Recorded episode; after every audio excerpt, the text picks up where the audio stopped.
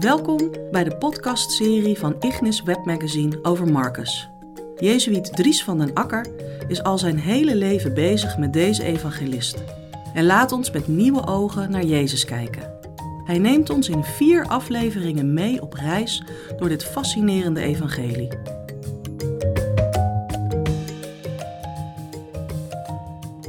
De compositie van Marcus' Evangelie. Begin van de goede boodschap van Jezus, Messias, Zoon van God. Zo opent Marcus zijn boek over Jezus. En daarmee is eigenlijk alles gezegd. De hele opbouw van zijn evangelie gaat schuil in die eerste zin. Hij belooft over Jezus twee dingen te vertellen. Eén, dat hij is Messias. En twee, dat hij is Zoon van God. Wij, lezers, luisteraars, worden dus meteen in de eerste zin op de hoogte gebracht van Jezus' geheim. Maar de mensen binnen het verhaal moeten daar gaandeweg achter zien te komen. Het is alsof we Marcus hebben uitgenodigd voor een lezing over Jezus. En alsof Marcus zegt: Dames en heren, u hebt mij gevraagd iets te vertellen over Jezus.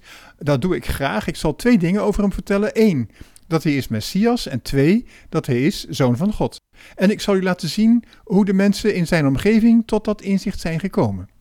Welnu, halverwege zijn evangelie in het achtste hoofdstuk vraagt Jezus aan zijn leerlingen: Hoe denken jullie over mij?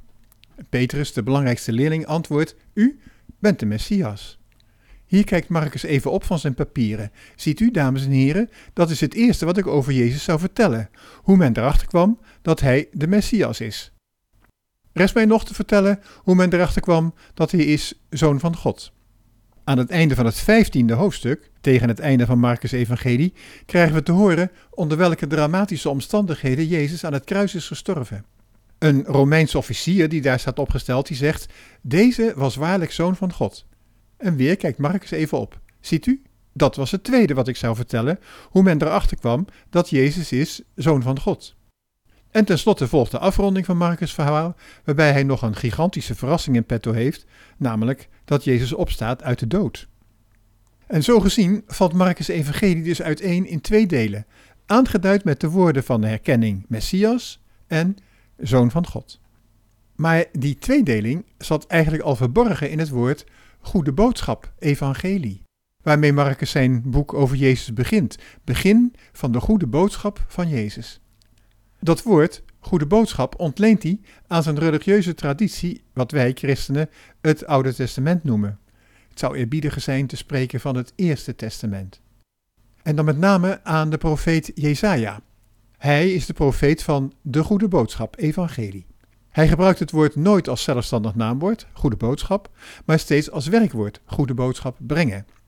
Zo horen we dat woord in Jesaja 40, de versen 9 en 10 tot tweemaal toe. Wat houdt de goede boodschap daarin?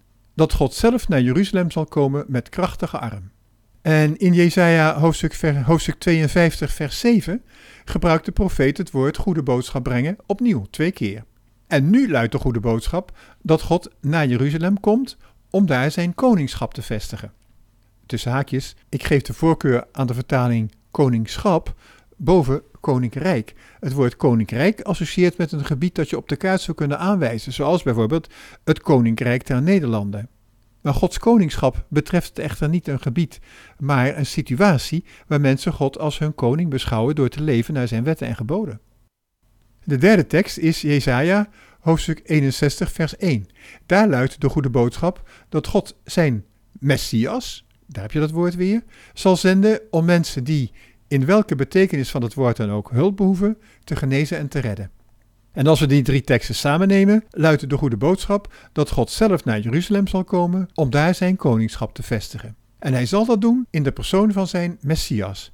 En die Messias zal te herkennen zijn aan het feit dat hij helpbehoevende mensen geneest en redt. Nou, dat is precies wat Marcus over Jezus gaat vertellen. In het eerste deel zullen we vooral zien hoe Jezus hulpbehoevende mensen geneest en redt. En dat loopt dan uit op het moment dat hij bij monden van Petrus door zijn leerlingen wordt herkend als de Messias, zoals hij door Jesaja in het vooruitzicht was gesteld. En in het tweede deel zal dan Jezus Messias naar Jeruzalem optrekken om daar Gods koningschap te vestigen. En die tweedeling wordt nog eens bevestigd door de aardrijkskundige aanduidingen in Marcus' Evangelie.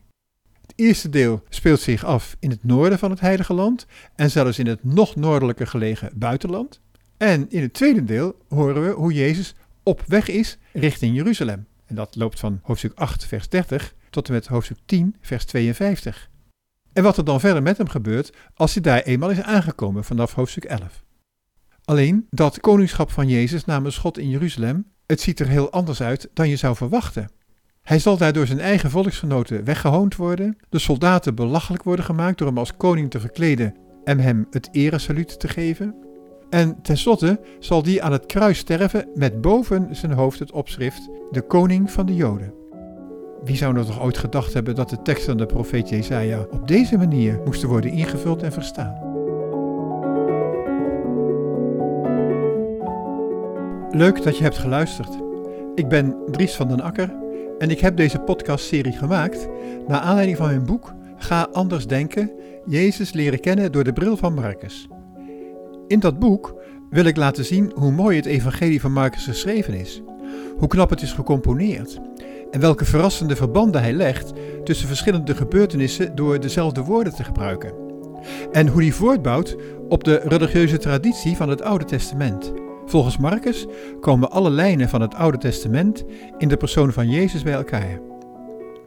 Hij brengt mij Jezus heel nabij, als een bewogen mens. Jezus wist zich bemind door God zijn Vader. Hij speelde het klaar in de meest alledaagse gebeurtenissen de zorg van die Vader te bespeuren. En dat brengt hem ertoe op zijn beurt zorg te hebben voor mensen, met name voor de zwakste van zijn tijd, voor degenen die eruit lagen om welke reden dan ook. En dat kwam hem te staan op veel weerstand en tegenwerking. Ja, tenslotte kostte het hem zelfs zijn leven. En dat had hij er allemaal voor over, wetend dat hij bemind werd door de Vader. Als ik hem wil volgen, verzekert hij mij dat ook ik bemind word en of ik die liefde op mijn beurt wil doorgeven. U leest er meer over op igniswebmagazine.nl/boeken.